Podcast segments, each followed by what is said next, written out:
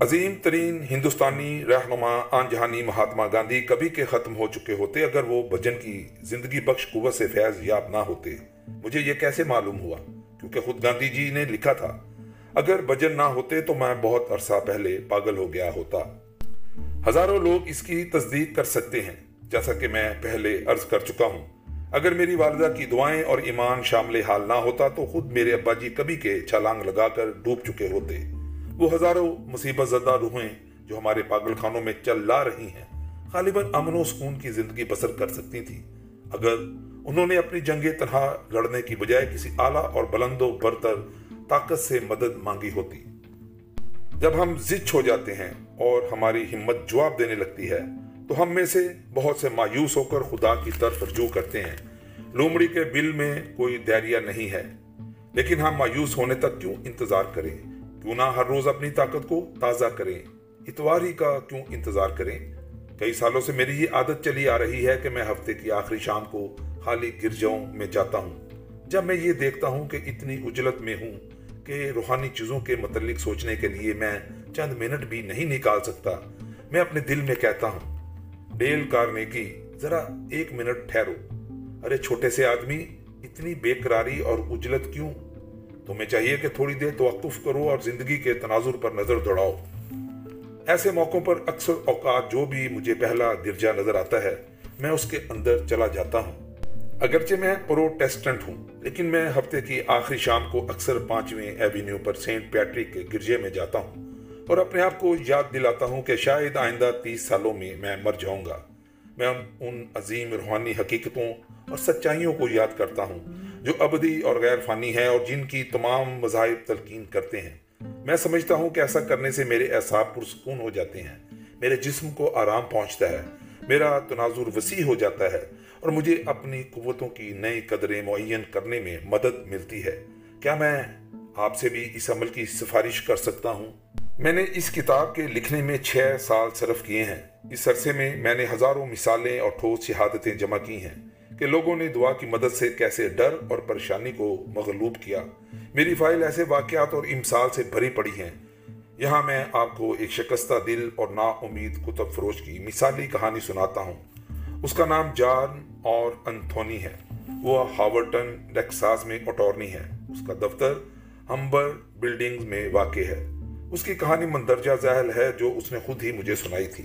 بائیس سال گزرے۔ میں نے اپنا پرائیویٹ قانونی دفتر بند کر دیا اور قانونی کتابوں کی ایک کمپنی کا اضلاعی نمائندہ بن گیا۔ میرے ذمہ وکیلوں کے پاس قانون کی کتابوں کا سیٹ بیچنے کا کام لگایا گیا۔ کتابوں کا یہ سیٹ ہر وکیل کے لیے ناگزیر تھا۔ مجھے اس کام کی خوب اچھی طرح اور مکمل تربیت دی گئی۔ میں نے فروخت کی بالواسطہ گفتگو اور ہر قسم کے ممنوع اعتراضات کے معقول جوابات سیکھ لیے۔ کسی وکیل کے پاس جانے سے پہلے میں اٹارنی کی حیثیت سے اس کے نرخوں، اس کی پریکٹس کی نوعیت، اس کی سیاست اور دل پسند مشغلوں کے متعلق معلومات حاصل کر لیتا۔ ملاقات کے دوران میں ان معلومات کو کافی ہوشیاری اور سلیقے سے اپنے کام میں لاتا۔ پھر بھی کوئی نہ کوئی خامی رہ جاتی تھی اور مجھے کتابوں کے آرڈر نہ مل سکتے تھے۔ میں بہت مایوس اور بد دل ہو گیا۔ جو جو دن اور ہفتے گزرتے گئے، میں اپنی کوششیں دگنی چگنی کرتا گیا۔ پھر بھی میری بکری اتنی نہ ہو سکی جو میرے اخراجات کی کفیل ہو سکتی۔ میرے اندر خوف اور دہشت کا احساس پیدا ہو گیا۔ میں لوگوں سے ملتے ہوئے گھبراتا تھا۔ جب میں کسی وکیل کے گھر کے اندر داخل ہوتا، خوف کا یہ احساس اتنا شدید ہو جاتا کہ دروازے کے باہر ادھر ادھر قدم ناپتا رہتا یا بلڈنگ سے باہر نکل کر بلاک کے چکر کاٹنے لگتا۔ آخر کافی قیمتی وقت ضائع کرنے اور محض قوت ارادی سے دفتر کا دروازہ کٹکھٹانے کے لیے کافی جرت اور حوصلہ پیدا کر کے میں کامتے ہوئے ہاتھوں سے نیم امیدی کے عالم میں دروازے کی چٹخنی گماتا کہ میرا مطلوبہ شخص اندر ہوگا۔ ہمارے مینیجر نے دمکی دی کہ اگر میں نے مزید آرڈر نہ بجوائے تو وہ میری پیشگی بند کر دے گا۔ گھر میں بیوی اپنے اور اپنے تین بچوں کے اخراجات چکانے کے لیے پیسوں کا تقاضا کرتی۔ میں ہر وقت پریشان رہنے لگا۔ مایوسی روز بروز مجھ پر غالب آتی گئی، میری سمجھ میں نہیں آتا تھا کہ کیا کروں۔ جیسا کہ میں پہلے کہہ چکا ہوں، میں اپنی پرائیویٹ پریکٹس بند کر چکا تھا اور اپنے موکلوں کو جواب دے چکا تھا۔ وہ اب دوسرے لوگوں کے پاس جا چکے تھے۔ مجھے کہیں سے امید کی کرن نظر نہیں آتی تھی۔ میں بالکل کلاش ہو چکا تھا۔ میری جیب میں اتنے پیسے بھی نہیں تھے کہ میں ہوٹل کے بل ہی ادا کر سکتا یا گھر جانے کے لیے ٹکٹ خرید سکتا۔ اور اگر میرے پاس ٹکٹ کے دام بھی ہوتے، پھر بھی مجھے اتنی ضرورت نہیں تھی کہ میں شکست خوردہ آدمی کی طرح گھر لوٹ جاتا۔ انجام کار ایک مایوس کن شام کو میں آہستہ آہستہ چلتا ہوا اپنے ہوٹل کے کمرے میں پہنچ گیا۔ اپنے خیال میں آخری مرتبہ جہاں تک میرا تعلق ہے، میں ذہنی اور جسمانی اعتبار سے مکمل شکست قبول کر چکا تھا۔ مایوس نا امید شکستہ دل، میری سمجھ میں نہیں آتا تھا کہ کون سا راستہ اختیار کروں۔ مجھے اپنے مرنے یا جینے کی کوئی خاص پرواہ نہیں تھی۔ مجھے افسوس ہو رہا تھا کہ میں پیدا ہی کیوں ہوا۔ اس رات میں نے گرم دودھ کے ایک گلاس کے سوا کچھ نہ کھایا، نہ پیا، اور اتنا بھی میرے مقدر سے زیادہ تھا۔ اس رات میں نے سمجھا کہ شکستہ دل لوگ کیوں ہوٹل کی کھڑکی سے کود پڑتے ہیں۔ اگر مجھ میں اتنی ضرورت ہوتی تو شاید میں بھی یہی کر گزرتا۔ میں سوچنے لگا کہ آخر زندگی کا مقصد کیا ہے۔ مجھے نہیں معلوم تھا اور نہ میں اسے سمجھ ہی سکا۔ چونکہ وہاں کوئی شخص نہیں تھا جس سے میں اپنا دکھ درد کہتا۔ میں نے خدا کی طرف رجوع کیا، میں سچے دل سے دعا مانگنے لگا۔ میں نے قادر مطلق سے التجا کی کہ اے خدا، تو مجھے مایوسی اور نا امیدی کی تاریخ بول بلیوں سے نکال۔ مجھے روشنی، عقل اور سمجھ عطا کر تاکہ میں اس چال کو توڑ کر باہر نکل سکوں۔ اے خدا بند خدا، تو مجھے کتابوں کے آرڈر حاصل کرنے میں مدد دے۔ تاکہ میں اپنے اہل و عیال کو پالنے کے لیے پیسے حاصل کر سکوں۔ اے خدا، تو میری دعا قبول کر۔ میں تیرا ناچیز اور گنہ گار بندہ ہوں اور مجھے امید ہے کہ تو مجھے دتکارے گا نہیں۔ یہ دعا مانگنے کے بعد میں نے اپنی آنکھیں کھولی اور ہوٹل کے اس تنہا اور اداس کمرے میں ایک میز پر بائبل پڑھی ہوئی دیکھی۔ میں نے آگے بڑھ کر اسے اٹھایا اور کھول کر یسو کی ان حسین اور غیر فانی وعدوں کو پڑھنے لگا، جنہوں نے صدیوں تلک تنہا اور پریشان اور شکست کردہ انسانوں کو ڈہار دلائی ہوگی اور ان کے دلوں کے اندر نئی امنگیں پیدا کی ہوں گی۔ اپنی زندگی کے متعلق کوئی خیال نہ کرو۔ تم کیا کھاؤ گے اور کیا پیو گے اور نہ اپنے جسم کے لیے کہ تم کیا پہنو گے کیا زندگی گوشت اور جسم و لباس سے بڑھ کر نہیں ہے؟ فضا کے پرندوں کو دیکھو۔ وہ نہ بولتے ہیں، نہ کاٹتے ہیں اور نہ اپنے گودام میں کچھ جمع کرتے ہیں۔ پھر بھی تمہارا آسمانی باپ انہیں روزی دیتا ہے۔ کیا تم ان سے کہیں زیادہ افضل نہیں ہو؟ لیکن پہلے تم خدا کی حکومت، اس کا انصاف تلاش کرو اور پھر یہ ساری چیزیں تمہاری ہوں گی۔ جب میں نے دعا مانگی اور ان الفاظ کو پڑھا، ایک موجزہ ظہور پذیر ہوا۔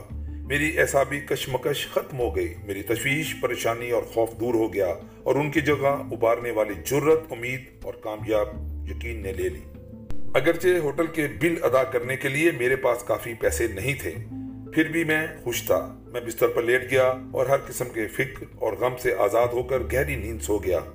برسوں کے بعد مجھے پہلی بار یہ سکون اور اطمینان نصیب ہوا تھا۔ اگلی صبح میری روح اس قدر آزادی محسوس کر رہی تھی کہ میں بمشکل ہی اپنے آپ پر قابو پا سکا۔ میرے لیے کامیابیوں کے دروازے کھل گئے تھے۔ میں اپنے اندر ایک نیا ولولہ محسوس کر رہا تھا۔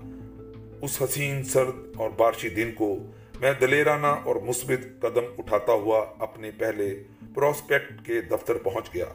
میں نے مضبوط اور پرسکون استقلال گرفت سے دروازے کی چٹخنی کھینچی اور مناسب مستعدی اور وقار سے مسکراتے ہوئے کہا، good morning sir, mister Smith, میں آل امریکن لا بک کمپنی کا نمائندہ جان اور انتھونی ہوں۔ جی ہاں جی ہاں اس نے ہاتھ بڑھاتے ہوئے مسکراتے ہوئے اپنی کرسی سے اٹھ کر کہا، آپ سے مل کر بڑی خوشی ہوئی۔ آئیے بیٹھیے۔ اس روز مجھے اتنے آرڈر حاصل ہوئے کہ ہفتوں میں بھی نہ ہوئے ہوں گے۔ اس شام میں ایک فاتح ہیرو کی طرح فخر سے گردن بلند کر کے ہوٹل کے اندر داخل ہوا۔ میں اپنے آپ کو بالکل ایک نیا انسان محسوس کر رہا تھا اور فی الواقع میں ایک نیا انسان تھا۔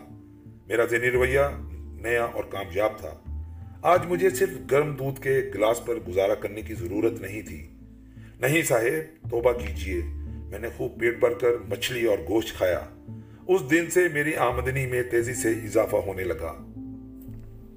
اکیس سال پہلے اس روز آمی ریلیو ٹیکساس کے ایک معمولی ہوٹل میں میرے اندر ایک نیا انسان پیدا ہوا تھا۔ اگلے روز بھی میرے خارجی حالات ویسے ہی تھے جیسے کہ میری ہفتوں کی ناکامی کے دوران میں تھے، لیکن میرے اندر ایک زبردست انقلاب آ چکا تھا۔ میں اچانک خدا سے اپنے تعلقات کی نوعیت سے واقف ہو گیا تھا۔ محض اکیلا آدمی آسانی سے شکست کھا سکتا ہے، لیکن ایک شخص جو باطنی قوت کا مالک ہو اور جس کو فضل عزتی حاصل ہو۔ وہ ناقابل تسخیر ہے، میں جانتا ہوں، کیونکہ خود میری زندگی میں یہ واقعہ پیش آ چکا ہے۔ مانگیے اور آپ کو دیا جائے گا۔ ڈھونڈ لیے اور آپ پالیں گے۔ دستک دیجیے اور دروازے آپ کے لیے کھل جائیں گے۔ جب مسز ایل جی بیار چودہ سو اکیس آٹھویں street Highland Illinois میں اپنی زندگی کے سخت ترین المیے سے دوچار ہوئی، اسے معلوم ہوا اسے صرف اسی دن سکون اور اطمینان مل سکتا ہے۔ اگر وہ خدا بند خدا کے سامنے جھک جائے اور دونوں زانوں ہو کر کہے، خدایا، ہوگا وہی جو تو چاہے گا، میرے چاہے کچھ نہیں ہوگا۔ وہ مجھے ایک خط لکھتی ہے۔ ایک روز شام کے وقت ہمارے ٹیلی فون کی گھنٹی بجی۔ یہ چودہویں مرتبہ بجی تھی، لیکن اب مجھے ریسیور اٹھانے کی ہمت نہیں پڑتی تھی۔ میں جانتی تھی کہ آواز ضرور ہسپتال سے آ رہی ہوگی۔ میں خوف زدہ تھی، کیونکہ مجھے خطرہ تھا، ہمارا چھوٹا بچہ موت کی آغوش میں جا رہا ہے۔ وہ گردن توڑ بہار میں مبتلا تھا۔ اسے پہلے ہی پینسلن کے ٹیکے دیے جا چکے تھے، لیکن اس نے اس کے درجہ حرارت کو بے قاعدہ کرنے اور بگاڑنے کے سوا کچھ نہیں کیا تھا۔ اور ڈاکٹر ڈر رہا تھا کہ بیماری اس کے دماغ تک پہنچ چکی ہے۔ شاید یہ اس کے دماغ میں رسوالی پیدا کر دے گی۔ اور اس کے بعد موت۔ ٹیلی فون وہیں سے آیا تھا جس کا مجھے خطرہ تھا۔ ہسپتال سے آواز آ رہی تھی، ڈاکٹر ہمیں جلدی ہسپتال آنے کے لیے کہہ رہا تھا۔ شاید آپ میرے اور میرے شوہر کے ذہنی کرب کا اندازہ کر سکیں جو ہم انتظار خانے میں بیٹھے برداشت کر رہے تھے۔ وہاں اور بھی لوگ موجود تھے اور سب کے پاس بچے تھے۔ اور ہم وہاں خالی ہاتھ بیٹھے ہوئے تھے اور سوچ رہے تھے۔ کہ میری گود بھی دوبارہ ہری ہو سکے گی یا نہیں۔ آخر کار ڈاکٹر صاحب نے ہمیں اپنے پاس بلایا، ان کی صورت دیکھ کر ہمارے دل ڈوب گئے اور رہی صحیح امید بھی جاتی رہی۔ ان کے الفاظ نے ہمیں مایوسی کی اتھا گہرائیوں میں پھینک دیا۔ انہوں نے کہا، آپ کے بچے کے بچنے کا چار میں سے صرف ایک امکان ہے۔ اگر آپ کسی اور ڈاکٹر کو جانتے ہوں تو براہ مہربانی اس سے تصدیق کرا لیجیے۔ گھر لوٹتے ہوئے میرا شوہر بالکل حوصلہ ہاتھ بیٹھا۔ اس نے مٹھی بینچ کر سٹیرنگ ویل کو دکا دیا، پھر بولا، بیٹس، میں ہرگز یہ برداشت نہیں کر سکتا۔ آپ نے کسی مرد کو روتے ہوئے دیکھا ہے؟ یہ کوئی خوشگوار نظارہ نہیں ہوتا۔ راستے میں ہم نے کار کھڑی کر دی اور کچھ باتیں کرنے کے بعد گرجے کے اندر جا کر دعا مانگنے کا فیصلہ کر لیا۔ اگر خدا کی یہی مرضی ہے کہ وہ ہمارا بچہ چھین لے، تو ہم اس کی مرضی کے تابع رہیں گے۔ میں کونے میں بیٹھ گئی۔ میری آنکھوں سے آنسوں کی جڑی لگی ہوئی تھی۔ اور میں کہے جا رہی تھی، ہوگا وہی جو تو چاہے گا، میں تیری مرضی میں کوئی دخل نہیں دے سکتی۔ جو ہی میں نے یہ الفاظ کہے، مجھے ایک ایسا اطمینان اور سکون محسوس ہوا جس کا مجھے کافی عرصے سے تجربہ نہیں ہوا تھا۔ میں ایک اندرونی کیف میں کھو گئی اور میری روح پر ایک نیا سرور چھا گیا۔ گھر جاتے ہوئے میں سارا راستہ یہی کہتی رہی۔ وہی ہوگا جو تو چاہے گا، میں تیری مرضی میں کوئی دخل نہیں دے سکتی۔ میں اس رات پہلی بار، ہفتے بعد اطمینان کے ساتھ سوئی۔ چند دنوں کے بعد ڈاکٹر صاحب نے بلا کر ہمیں بتایا کہ بچہ بحران سے گزر چکا ہے۔ میں خدا بند خدا کا شکر ادا کرتی ہوں کہ آج ہمارا بچہ بالکل تندرست اور صحیح سلامت ہے اور چار سال کا ہو چکا ہے۔ میں ایسے لوگوں کو جانتا ہوں جو سمجھتے ہیں کہ مذہب صرف عورتوں، بچوں اور مبلغوں کے لیے بنایا گیا ہے۔ انہیں اپنے نر مرد ہونے پر فخر ہے جو اپنی لڑائیاں تنہا ہی لڑ سکتے ہیں۔ انہیں یہ جان کر تعجب ہوگا کہ دنیا کے بہت سے شورے افاق نر مرد عبادت کرتے ہیں اور دعائیں مانگتے ہیں۔ مثلا، نر مرد جیک ڈیمسی نے مجھے بتایا کہ بن دعا مانگے میں کبھی نہیں سوتا۔ اس نے کہا، جب تک میں خدا کا شکر ادا نہ کروں، میں کبھی کھانا نہیں کھاتا۔ جب میں پہلوانی کی تربیت حاصل کر رہا تھا، میں روز دعا مانگا کرتا تھا۔ جب میں کسی سے مقابلہ کرنے جاتا ہوں، تو گھنٹی بجنے سے پہلے دعا مانگتا ہوں۔ وہ مجھے جرت اور خود اعتمادی سے مقابلہ کرنے میں مدد دیتی ہے۔ نر مرد کوفری میک نے مجھے بتایا کہ میں دعا مانگے بغیر کبھی نہیں سو سکتا۔ نر مرد ایڈی رکن بیکر نے مجھے بتایا، مجھے یقین ہے میری زندگی ہی دعا نے بچائی ہے۔ میں ہر روز دعا مانگا کرتا ہوں۔ General Motors and United State Steel کے سابق افسر اعلیٰ اور سابق وزیر داخلہ نر مرد ایڈورڈ آر سی ٹینی اس نے مجھے بتایا کہ میں ہر روز صبح کے وقت دیانت، ذہانت، فراست اور ہدایت کی دعا مانگا کرتا ہوں۔ نر مرد جے پیٹر پوائنٹ، مورگن۔ اپنے زمانے کا عظیم ترین ماہر مالیات تھا۔ وہ اکثر اوقات وال اسٹریٹ کے ٹرنٹی چرچ میں ہفتے کی شام کو جایا کرتا تھا اور دعا مانگا کرتا تھا۔ جب نر مرد، آئزن ہوور برطانوی امریکی فوجیوں کی کمان آلہ سنبھالنے کے لیے انگلستان گیا، اس کے پاس صرف ایک کتاب بائبل تھی۔ نرمر جنرل مارک کلاک نے مجھے بتایا کہ دوران جنگ میں ہر روز بائبل پڑھا کرتا تھا اور دعا مانگا کرتا تھا۔ چیانگ کائی جنرل مونٹ لارڈ نیلسن جنرل واشنگٹن، رال جیکسن رابرٹ لی اور بیسیوں دوسرے فوجی لیڈروں کا یہی دستور عمل تھا۔ یہ نر مرد ولیم جیمز کے بیان کی حقیقت کو پا گئے تھے۔ ہمارا اور خدا کا ایک دوسرے سے تعلق ہے۔ جب ہم اپنے تئیں اس کے سامنے اریاں کرتے ہیں ہماری بڑی سے بڑی آرزو پوری ہو جاتی ہے۔ ہزاروں نر مرد روزانہ اسی حقیقت کو دریافت کر رہے ہیں۔ اب سات کروڑ بیس لاکھ امریکی کلیسا کے ارکان ہیں۔ یہ ایک تاریخی ریکارڈ ہے۔ جیسا کہ میں پہلے کہہ چکا ہوں، موجودہ زمانے کے سائنسدان بھی اسی نتیجے پر پہنچ رہے ہیں۔ مثلا، ڈاکٹر کال الیگزیز مصنف انجانا انسان اور عظیم ترین اعزاز نوبل پرائز یافتہ ریڈر ڈائجسٹ کے ایک مضمون میں لکھتے ہیں، کوئی شخص دعا سے زیادہ طاقتور قوت پیدا نہیں کر سکتا۔ یہ ایک قوت ہے جو اتنی ہی حقیقی ہے جتنی کہ کشش سقل ایک طبیب کی حیثیت سے میرا یہ تجربہ ہے کہ جب انسان ہر قسم کی دعا سے مایوس ہو جاتا ہے، تو دعا اس کی ساری پزمردگی اور بیماری دور کر دیتی ہے۔ دعا بھی ریڈیم کی طرح ایک روشن اور خود زار قوت کا سرچشمہ ہے۔ اور انسان ساری قوتوں کے اس بے پایا سرچشمے سے سیراب ہو کر اپنی محدود طاقت میں بے انتہا اضافہ کر سکتا ہے۔ جب ہم دعا مانگتے ہیں، تو ہم ایک لازوال تحریکی قوت سے اپنا رشتہ جوڑ دیتے ہیں، جو کائنات کو پروتی ہے۔ ہم دعا مانگتے ہیں کہ اس قوت کا ایک جزو ہماری ضرورتوں کے لیے مخصوص کر دیا جائے۔ یہاں تک کہ عین مانگتے وقت ہماری انسانی کمیاں پوری ہو جاتی ہیں اور ہم مضبوط اور توانا ہو کر اٹھتے ہیں۔ جب ہم بے قرار ہو کر خدا کی طرف رجوع کرتے ہیں، تو ہم اپنے جسم اور روح دونوں کی بہتری کے لیے قدم اٹھاتے ہیں۔ یہ کبھی نہیں ہو سکتا کہ کوئی شخص پورے خلوص اور اشتیاق سے دعا مانگے اور اس کا نتیجہ اچھا نہ نکلے۔ امیر البحر بیاٹ جانتا ہے کہ کائنات کو پرونے والی لازوال تحریکی قوت سے اپنا رشتہ جوڑنے سے کیا مطلب ہے؟ اس کی اسی صلاحیت نے اسے اپنی زندگی کے نازک ترین دور میں کامیاب ہونے میں مدد دی۔ وہ اپنی کہانی، اپنی کتاب اکیلا میں سناتا ہے۔ انیس سو چونتیس میں اس نے پانچ مہینے ایک جھونپڑی میں بسر کیے، جو انٹارکٹ میں روسی بیریئر کی برفیلی چوٹی کے نیچے دبی ہوئی تھی۔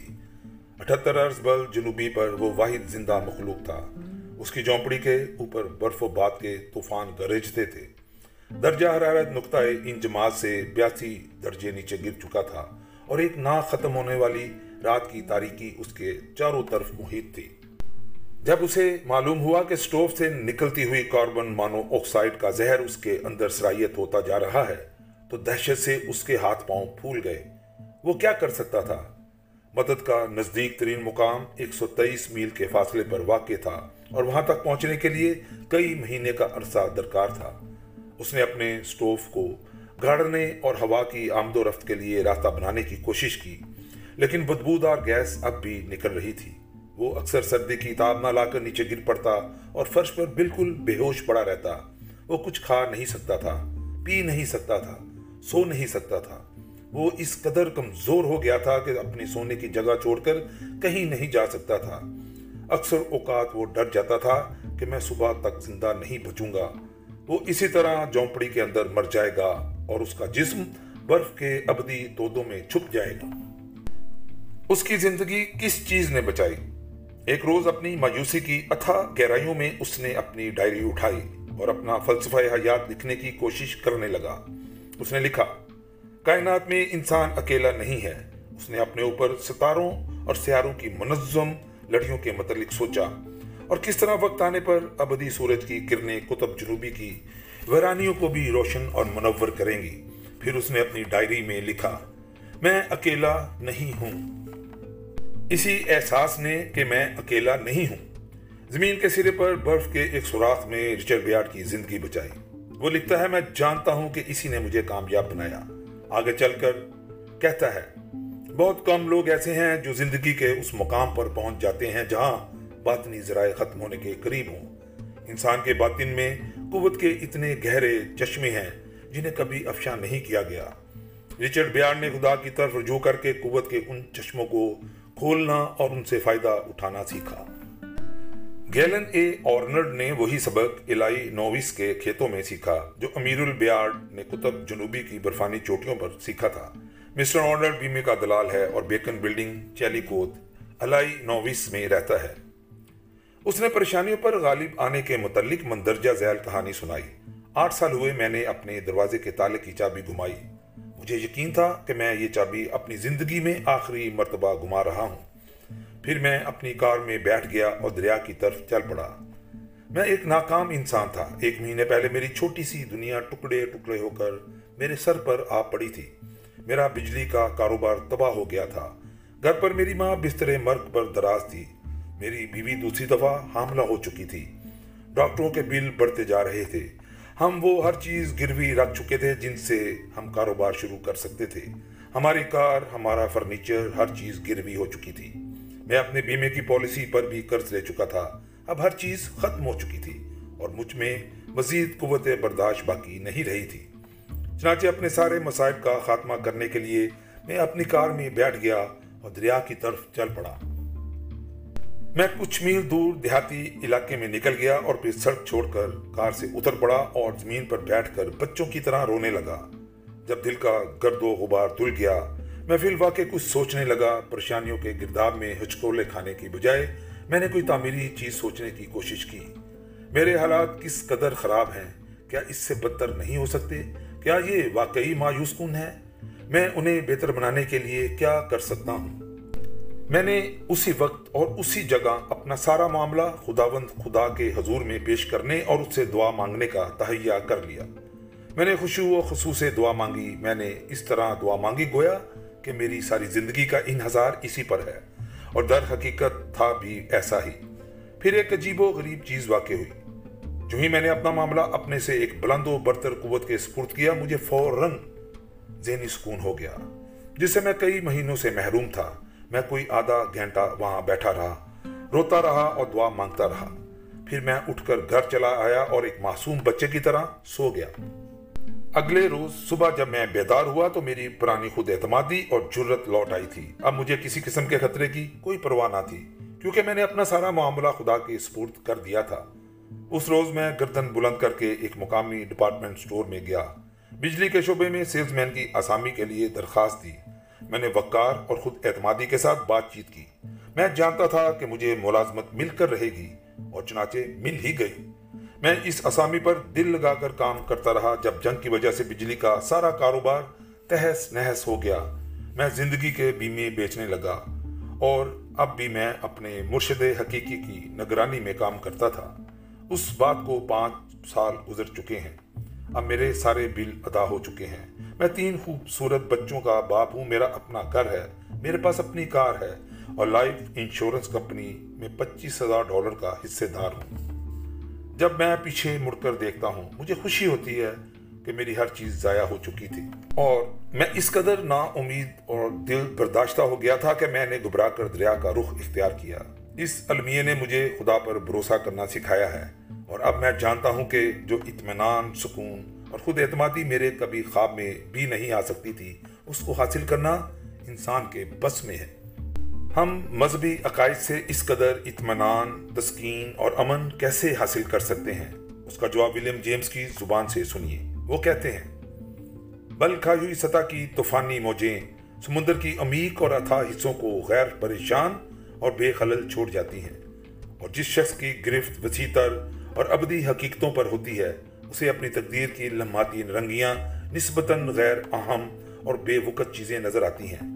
چنانچہ سچا مذہب پرت انسان اول العزم ثابت قدم اور مستقل مزاج ہوتا ہے۔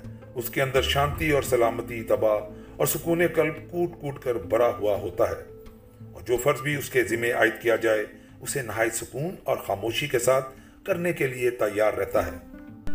اگر ہم بے قرار اور پریشان ہیں، پھر کیوں نہ خدا کو آزمائیں؟ کیوں؟ امانویل کون کے الفاظ میں، خدا پر ایمان لے آئیں کیونکہ ہمیں ایسے ایمان کی ضرورت ہے۔ کیوں نہ اپنے آپ کو لازوال تحریکی قوت سے منسلک کر لیں، جو کائنات کے رشتے پروتی ہے۔ اگر آپ فطرت یا تعلیم و تربیت کے اعتبار سے مذہبی آدمی نہ بھی ہوں، اگر آپ سراسر قلبیت اور لا آہدیت پسند ہوں پھر بھی دعا آپ کے یقین سے زیادہ آپ کی مدد کر سکتی ہے۔ کیونکہ یہ ایک عملی چیز ہے۔ عملی کہنے سے میرا کیا مطلب ہے؟ میرا مطلب یہ ہے کہ یہ ہماری تین بنیادی ضرورتیں پوری کرتی ہے جو تمام انسانوں کے ساتھ مخصوص ہیں۔ خواہ وہ خدا پر ایمان رکھتے ہوں یا نہ رکھتے ہوں۔ نمبر ایک، ہم پریشان اور مسترب کیوں ہیں؟ دعا اس کا جواب الفاظ میں بیان کرنے میں مدد دیتی ہے۔ ہم چوتھے باب میں دیکھ چکے ہیں کہ غیر واضح اور مبہم مسئلے سے نپٹنا ناممکن ہوتا ہے۔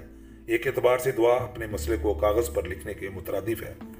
جب ہم اپنے کسی معاملے میں مدد مانگتے ہیں، خواہ وہ خدا سے ہی کیوں نہ ہو، اسے مناسب الفاظ میں بیان کرنا ضروری اور ناگزیر ہے۔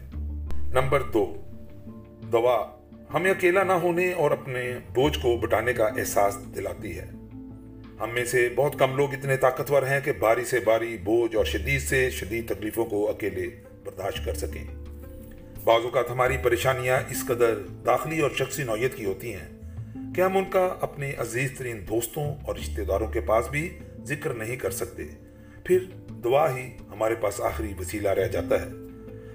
ہر ایک ماہر امراض النفس آپ کو یہ بتائے گا کہ جب ہمارے اعصاب میں کھینچا تانی ہو رہی ہو ہمارا گلا گٹ رہا ہو یا ہم کسی روحانی تکلیف میں مبتلا ہو تو ہم کسی سے اپنی تکالیف اور مشکلات کا ذکر کر کے اپنا بوجھ ہلکا کر سکتے ہیں۔ اگر ہم دوسروں کو اپنا بید نہیں بتا سکتے، ہم خدا کو تو بتا سکتے ہیں۔ نمبر تین، دعا۔ کرنے کے عملی اصول کو فیل میں لاتی ہے۔ یہ عمل کی طرف پہلا قدم ہوتا ہے۔ میں نہیں مانتا کہ کوئی شخص اپنے کسی کام کی تکمیل کے لیے دعا مانگے اور اس کی آرزو پوری نہ ہو۔ دوسرے الفاظ میں وہ اسے پورا کرنے کے لیے عملی قدم نہ اٹھائے۔ ایک شور افاق سائنسدان کہتا ہے، انسان دعا سے زیادہ طاقتور چیز کو پیدا نہیں کر سکتا۔ پھر کیوں اس سے فائدہ نہ اٹھایا جائے؟ اسے خدا کہہ لیجیے، روح، پرماتما یا اللہ، جب تک ہم فطرت کے مہموں میں گرفتار ہیں، ناموں کے متعلق جگڑنے کی کیا ضرورت ہے؟ کیوں نہیں آپ اسی وقت کتاب بند کر کے اپنی خوابگاہ میں جا کر خدا کے سامنے دونوں زانو ہو کر اپنے دل کا بوجھ ہلکا کر لیتے؟ اگر آپ مذہب سے بیگانہ ہو چکے ہیں، تو اس قادر مطلق سے دعا کیجیے کہ وہ آپ کے ایمان کو تازہ کر دے۔ کہیے، اے خدایا، اب میں اپنی جنگ تنہا نہیں لڑ سکتا۔ مجھے تیری محبت اور مدد درکار ہے۔ تو میری ساری خطائیں معاف کر دے۔ میرا دل بدی سے پاک کر۔ مجھے امن، سکون، آتشی، صحت اور مسرت کا راستہ دکھا۔ میرے دل کو میرے دشمنوں کی محبت سے بھی بھر دے۔